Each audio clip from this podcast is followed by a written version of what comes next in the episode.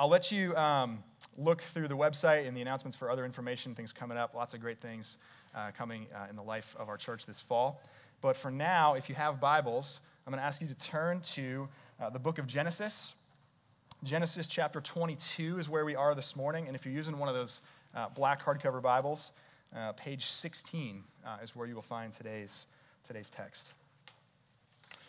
Even though we're in Genesis, uh, I'll start by talking a little bit about the book of 1 Peter this morning. Sometime in the early 60s AD, the Apostle Peter penned this letter to Christians who were scattered throughout the territory of Asia Minor.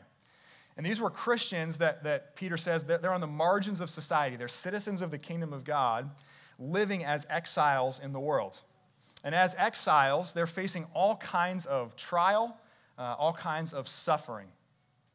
And so, after his introduction, really the first thing that he really gets into in that letter is he reminds these men and women of the salvation that is theirs in Christ and anchored in the assurance, really, that, that all God has promised to be for them in Jesus.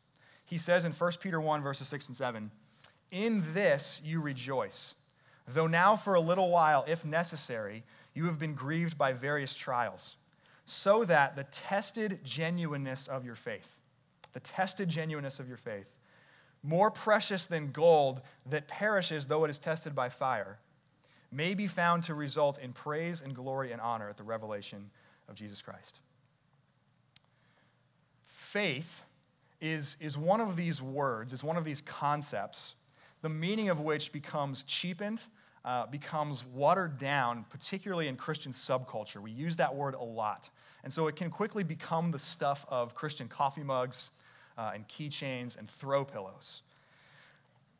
But genuine faith, per the Apostle Peter, really per the entirety of the Word of God, genuine faith is forged and tested in the fires of the impossible. It's, it's tested in those moments where God's ways don't make sense, when it feels like God is absent, where it feels like God is doing wrong by you, where your circumstances seem completely incompatible with what you know to be true about God and what you know to be true about the promises of God. So consider this with me this morning. A lot of what might pass for faith, a lot of what you and I might call faith, is actually untested assent. Untested assent. And I don't say that to, to penalize or to condemn anyone for being untested. You, can't control how and when you will be tested in your life. You can't control how and when you'll suffer. You can't control how and when you'll encounter trial or tribulation in your life. And for reasons far beyond our understanding, it seems that some people begin lives of immense suffering in the womb before they're even born. And other people go throughout really the entirety of most of their life with minimal suffering. We have no idea why. And so, even for those people that, that go through life with minimal suffering, many of you know, as I know, uh, are completely sincere in their untested assent, in that faith that they have. But the question is for us, will that sincerity hold up? Will it, will it bear up? Will our faith prove itself to be genuine in the fires of the impossible? So, one of a few personal examples I could share here. Um, I believe, I'm convinced, convictionally, uh, God provides. I'm convinced of that. I've seen God provide for me and many others throughout my life. But when it comes to things like jobs, uh, when it comes to things like finances, that is largely for me untested assent. I've never gone through uh, an extended period of time without a job. I've never gone through an extended period of time without a paycheck. So, as sincerely as I believe, as convinced as I am in my own conscience that God is a God who provides, how would I actually respond if my untested assent were ever shoved full force into the fires of testing? Genuine faith is faith that endures testing. That's what Peter is saying in the beginning of his letter and it's never tested exactly the same way for every person. So it's, it's not that, that you and I must suffer or ex- should expect to suffer in every single aspect of our lives in order to prove faith genuine. But we can be sure that our faith will be tested, will undergo significant testing in at least a few areas in our lifetime. And some of you have been there very recently. Uh, some of you are in the middle of that today, like right in this very moment. You feel immersed in the impossible. And in these moments, whether you're in them now, whether you've been in them, whether you will be in them, while our, our default, uh, our visceral response will be something like to, to cry foul, to get angry with God, to lament the cost, the ultimate reason that our faith is tested, whether it's evident in that moment or not, and often is not, is because that when faith does stand up under the weight of testing, that tested genuineness results in even more assurance for us. And it results in even more praise and glory and honor to Jesus, which is really the goal of faith in the first place. So um, I say all that by way of introduction to say, um, among all of the memorable episodes of Abraham's life that we are looking at in this series, we've got just a few more weeks. The scandalous one that's recorded in Genesis 22 is perhaps the most memorable. Uh, there is no more difficult test than what Abraham undergoes here. There's no more impossible command than the one that God gives to Abraham in Genesis 22. And so, as we jump into that text this morning, uh, through his word, may God prepare us, may God sustain us, may God encourage us to bear up under the testing of our faith. I invite you to listen now with open ears to this book that we love Genesis chapter 22. I'll start in verse 1 and then read through verse 19. After these things, God tested Abraham and said to him, Abraham. And he said, Here am I. He said, Take your son, your only son, Isaac, whom you love, and go to the land of Moriah, and offer him there as a burnt offering on one of the mountains of which I shall tell you. So Abraham rose early in the morning, saddled his donkey, and took two of his young men with him and his son Isaac. And he cut the wood for the burnt offering, and arose and went to the place of which God had told him. On the third day, Abraham lifted up his eyes and saw the place from afar. Then Abraham said to his young men, Stay here with the donkey. I and the boy will go over there and worship and come again to you. And Abraham took the wood of the burnt offering and laid it on Isaac, his son. And he took, he took in his hand the fire and the knife. So they went, both of them together. And Isaac said to his father Abraham, My father. And he said, Here, here am I, my son. He said, Behold, the fire and the wood but where is the lamb for a burnt offering? Abraham said, God will provide for himself the lamb for a burnt offering, my son.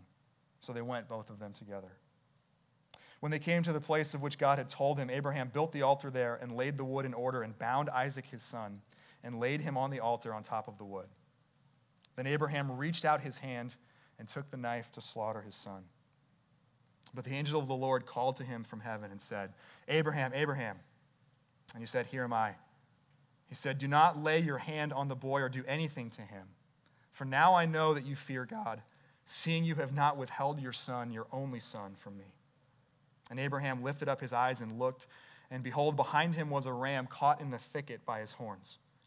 And Abraham went and took the ram and offered it up as a burnt offering instead of his son. So Abraham called the name of that place, The Lord will provide. As it is said to this day, On the mount of the Lord it shall be provided. And the angel of the Lord called to Abraham a second time from heaven and said, By myself I have sworn from heaven. By myself I have sworn, declares the Lord. Because you have done this and not withheld your son, your only son, I will surely bless you, and I will surely multiply your offspring as the stars of heaven and as the sand that is on the seashore. And your offspring shall possess the gate of his enemies. And in your offspring shall all the nations of the earth be blessed because you have obeyed my voice. So Abraham returned to his young men and they arose and went together to Beersheba, and Abraham lived at Beersheba. This is God's word. Let me pray for us. Oh, gracious and most merciful Father, you have given us the rich and precious jewel of your word. Lead us by your Holy Spirit, we ask, that it may be written in our hearts to our everlasting comfort, to reform us, to renew us according to your own image and to increase us in all heavenly virtues. We grant this, and we ask that you would grant this, O Heavenly Father, for Jesus' sake. Amen. We'll spend the rest of our, of our time this morning really looking at Genesis 22 from two different vantage points an example of impossible faith and the story of a trustworthy God. An example of impossible faith and the story of a trustworthy God. So, first, let's consider Genesis 22 as an example of impossible faith starts out in verse 1 After these things, God tested Abraham. And we don't know exactly how much time has passed since the birth of Isaac, but most scholars speculate that Isaac is somewhere between the ages of 10 and 18 here. He's at least strong enough to carry a substantial amount of wood up a mountain, so he's somewhere in that age range. But this is really important. Verse 1 is the narrator's perspective, it's not Abraham's. So, reading it years afterward, we today, the original audience centuries ago, begin this episode with the knowledge that this is God testing Abraham. Uh, it's very similar for those of you who might be familiar with scripture in the book of Job. It's very familiar to how the book of Job begins, whereas readers, we are given really a behind the scenes look at what God is doing. But just like Job, Abraham doesn't know that. You know how at school or, or maybe your workplace, whenever there's a fire drill, or some kind of emergency drill, there'll be like a voice that comes over the PA or an email sent out ahead of time or something that says, you know, this is only a drill. Uh, this is only a test. There's none of that or no indication of that whatsoever for Abraham here. For Abraham, this is not a drill, this is his life. You know, this is his son. And really, for us, that's the way that the testing works in our lives too. God doesn't warn us that he's about to test us. It's only as the, the confusing, uh, crushing, impossible circumstances begin to unfold in our lives that maybe we begin to perceive God is testing us. Often it's only in retrospect, even if at all, that we get to grasp something of what God was doing in those moments. So Abraham's test begins when God gives him a command, which is something he has done many times to Abraham before. Years earlier, God told him, Leave your homeland, another costly thing, leave your family, a costly thing. Go to the place that I will show you. And that was not for Abraham a drill. Abraham obeyed, he went through with it. He's been living that out for at least 25 years or more at this point. So, this command in Genesis 22 even sounds a little bit similar to that one. Go and offer your son on one of the mountains, I will show you. Far beyond, though, that, that initial command he received from God to leave his homeland, this in Genesis 22 is an example of what I'm calling impossible faith. And that's because this command from God makes no sense. If you've been with us here at all for this series looking at Abraham's life, you can't read the first 21 chapters of Genesis without seeing just how important Isaac is to the story. And last week, Casey Horvath was here and he preached. He reminded us and walked back through just how much fulfillment comes to fruition through the birth of Isaac. So, the birth of Isaac is this, is this massive fence post, it's this mile marker in the history of God's redemption. Beginning with Abraham, uh, God has chosen a people for himself. And through them, they will be the means through which all the nations of the earth will be blessed. But until Isaac, there's no fulfillment of that that Abraham has no descendants to carry forward this people that will then be the blessings to the world. And so now, here, without any further explanation, God commands Abraham to take his son, and God says this so directly to Abraham. It's like painful how he says this. His only son, the son that he loves, and he says, sacrifice that son as an offering. And here's why it doesn't make sense. This is the same God who for years has promised this son. It's the same God who made Abraham and Sarah wait for a long time, and in the meantime rejected all of their other attempts to secure for themselves an heir. God rejected Lot as the heir. God rejected this servant of their household named Eliezer of Damascus. He rejected Ishmael, their own attempts to kind of take that into their own hands and have another son through another wife. And now Abraham's got to be thinking, that was all so that the son of the promise that we've been waiting for for all these years is to be a burnt offering to the very God that promised him. On top of that, one of the ways that Israel was morally distinct from the peoples, the tribes, nations around them in the ancient Near East was that the Israelites didn't do human sacrifice. Those specific laws didn't come till later through Moses, but for the original audience reading Genesis, who would have had that law given to them, it would be inconceivable that the God who forbids human sacrifice would command it as faithful obedience. A scholar named Bruce Waltke summarizes it this way He says, This command teeters on the edge of morality. Abraham is asked to behave in a way that is illogical, absurd, and to say the least, non conventional from the human perspective. So think about the conflict that this would be in the moment for Abraham. He's torn between the covenant making God and the son of that covenant. The words son, and maybe you heard this in the narrative, the words son and father and together, they are repeated throughout this text to highlight just the deep affection that Abraham and Isaac have for one another. The journey takes three days, which means that Abraham has to sit with the thought of killing his son for three days while he walks with him through the wilderness. And if that weren't enough, it's not just that Abraham is going to have to kill his son, he's to offer his son as a burnt offering, meaning he'll have to, as a 17th, 18th century author named Matthew Henry says, kill him devoutly, kill him with all the pomp and ceremony, with all that sedateness and composure of mind with which he used to offer burnt offerings. So, this is an impossible command where, where God's way really makes no sense, where God's command seems utterly incompatible with God's promises. And yet, we, we read it together. In faith, Abraham obeys. He, he makes that journey. And he does ascend that mountain, and he, and he builds the altar. And he lays the wood on the altar, and he binds the hands and the feet of the only son that he loves. And as he holds out the knife to slaughter him, it's only in that last possible second that God stays his hand.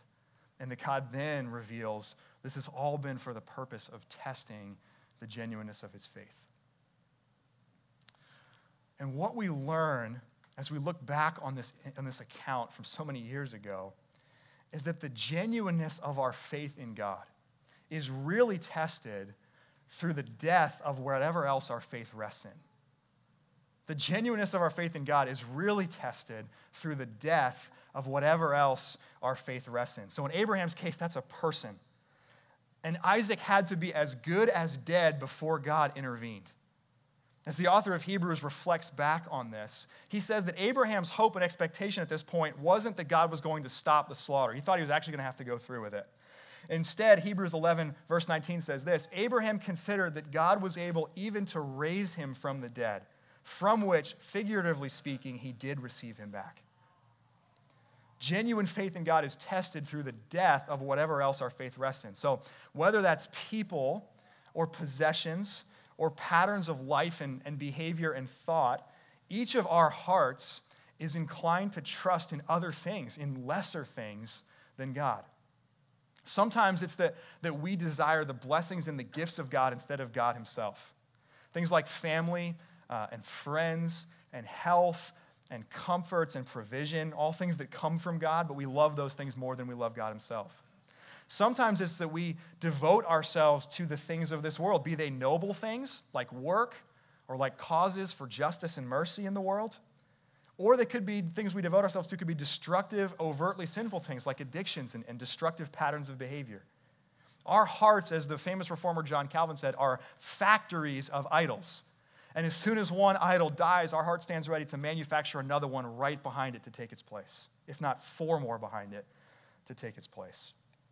But the example of Abraham, the example given here for us to follow, is to keep trusting God, to keep faithfully following God as he brings about the death of those idols. Matthew Henry goes on to say it this way He says, The best evidence of our fearing God is our being willing to serve and honor him with that which is dearest to us and to part with all to him or for him. We must tread in the steps of this faith of Abraham. God, by his word, calls us to part with all for Christ. All our sins, though they have been as a right hand or a right eye, or an Isaac, all those things that are competitors or rivals with Christ for the sovereignty of the heart, and we must cheerfully let them all go. If you've been a Christian for a period of time, this might sound great, at least in theory. That, that God is going to put to death your idols. He's going to rip out those things in you which are inconsistent with your faith in Him. He's going to, he's going to expose and tear those things out. Sounds great in theory until we realize that Genesis 22 is what that actually looks like in real life. Until we realize that, that in order to expose those idols so that He might bring about their death, we are going to endure an intensity of trial and circumstances that push us out over the edge of a cliff so that the, the false foundation and all of the idols can fall away, and all that will be left is the strong arm of God holding us up. The deaths, the, the, the sacrifices that you and I will be called to make, they won't look like Abraham and Isaac. as we'll get into in a second, there's a specific and unique thing that God is doing in this instance. But there will be sacrifices and there will be deaths, and there will be impossible circumstances that don't make any sense. Even more specifically, you and I, like Abraham, will find ourselves impossibly torn in conflict between faithfulness to God and people we love. And, and, I know many of you have experienced that already in your life, and some of you are experiencing it right now. Torn in conflict between faithfulness to God and people we love, where faithfulness to God will create a, a substantial and difficult impact on a relationship that is really important and really valuable to you. It might mean at times, it does mean at times that you can't marry the person that you're dating. It might mean at times, it can mean at times, that you can't affirm a friend or a family member or at least some aspect of their life or what they're devoting themselves to. It might mean that you, your, your relationship with your coworkers or your classmates changed substantially because you can't affirm and get behind them in some kind of unethical practice that they're involved in. As impossible as that feels, as costly as that is, we must, and, and learn from the example of Abraham, we must choose faithfulness to God in those moments. And that doesn't mean we, we detach and we disengage from people that we love. It doesn't mean we lack compassion or stop loving and pursuing relationships. It does mean that the idols of acceptance, the idols of affirmation, even the, the idols of relationships themselves at times must die. When that happens, choose impossible faith. And by way of encouragement, think of it this way choose impossible faith when that happens, because the more impossible it seems, the more that that, that shakes you to your core, you can be all the more certain that the deepest and strongest competitors for the affections of your heart are the ones that are being exposed and are being ripped out by God. It's those moments that require impossible faith where untested assent is really transformed into tested genuineness. And so, see in Abraham, take heart and find camaraderie in Abraham that impossible faith is what God uses to bring about tested genuineness. That's the example of impossible faith in Genesis 22. Second, and I would say even more importantly, Genesis 22 is the story of a trustworthy God. When you and I contemplate uh, this story, maybe, maybe you've even been thinking about this this morning since we read it. I was thinking about it this week. How would I respond were I in Abraham's shoes here? I mean, what? Many of you are parents, you have kids. It really is impossible. How would you respond were you in Abraham's shoes? And maybe that would lead you, as it did me, to start to speculate how will I respond the next time one of those areas of untested assent is brought through a fire of the impossible? Will I make it? Uh, will my faith prove itself to be genuine in that moment? I hope so. I think so. But until that happens, I, I don't know. We can't really know until those things come about. And because of that, if all we have in Genesis 22 is Abraham's example, it will wreck us. Because what will happen when your faith fails? There's so much more, though, praise God, than Genesis 22. Let's not forget as we go into this text what we already know about Abraham. His faith, as we have seen, fails. Though he passes this test from God with an incredible, impossible faith, his faith has faltered in some spectacular ways over the course of his life. So, the reason, the ultimate God glorifying, written for our instruction reason why Abraham's faith remains steadfast in this critical moment of his life is because it displays the story of the redemption of God. It displays specifically that in the story of God, the life and the redemption of the world will be found in the faithful obedience of one man. And it displays that in the story of God, it is through the sacrifice of an only beloved Son that God will destroy sin and death and reconcile the world to himself. Don't miss that in Genesis 22, or you will be tempted to call something that is beautiful ugly. With our, with our modern sensibilities, we can read a passage like this, we can hyper focus in on how God's commands seem so inconsistent with God's promises. And we might be so scandalized by that that we conclude that we cannot trust a God who would require Abraham to sacrifice his own son.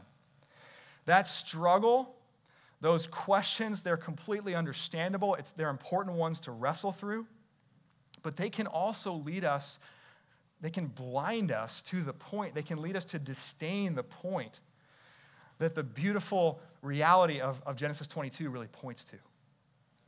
Abraham obeyed here in the face of every reason not to. But not only Abraham, and maybe you heard this as well, the narrative suggests that Isaac too did not resist this. He obeyed his father even in the face of his own death. And their faithful obedience, both Abraham's and Isaac's, looks forward to this future day where a distant son of Abraham will faithfully submit his will to God in another impossible way.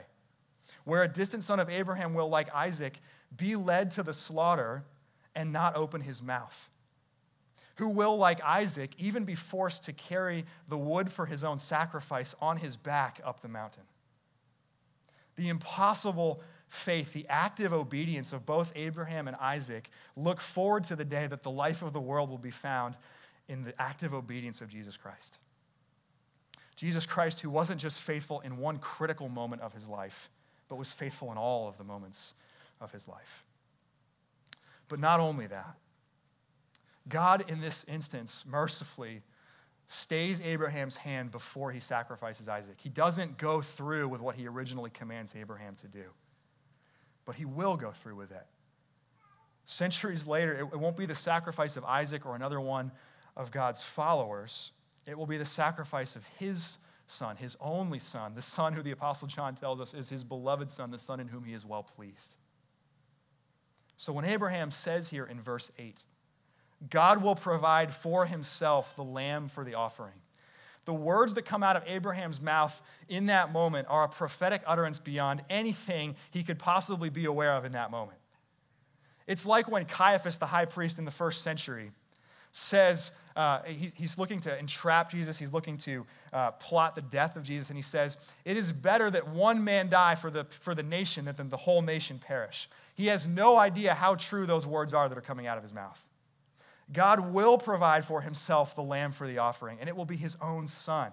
Jesus Christ, who is, as the Apostle John says, the lamb of the world, the lamb that takes away the sin of the world. So don't miss this. Uh, don't disdain this. Don't only look to Genesis 22 as an example to follow, because really there is in the, the unity of Scripture and in the unity of the redemptive story of God a spotlight here that points its way forward into the darkness and pushes that darkness back. The very moment where it appears that God is rescinding his promises to Abraham is the moment that points ahead to the day when, on another mountain, actually only a stone's throw from this mountain, God will provide for himself the lamb to take away the sin of the world. God spares the son of Abraham, but he does not spare his own son. And that fact, that, that reality that, that God spares Isaac, but he doesn't spare Jesus, means that this story doesn't undermine the trustworthy of God, trustworthiness of God. It magnifies the trustworthiness of God. Because God will remain faithful to his promises, even when that means he must make the greatest sacrifice himself. And that's why Paul says in Romans chapter 8, He, God, who did not spare his own son, but gave him up for us all how will he not also with him graciously give us all things? Who shall bring any charge against God's elect? It is God who justifies. Who is to condemn? Christ Jesus is the one who died, more than that, who was raised, who is at the right hand of God, who is interceding for us. The God who is there, the God who we gather to worship each week, the God who we scatter to worship and follow each week, is a God who does not spare himself so that he might fulfill all of his gracious promises to you. What could be more trustworthy than that? You get this? You will fail, God will not, and it's because of that that he will that he will make good on his promises. It's the, it's the farthest thing from fair, but it's the essence of trustworthiness.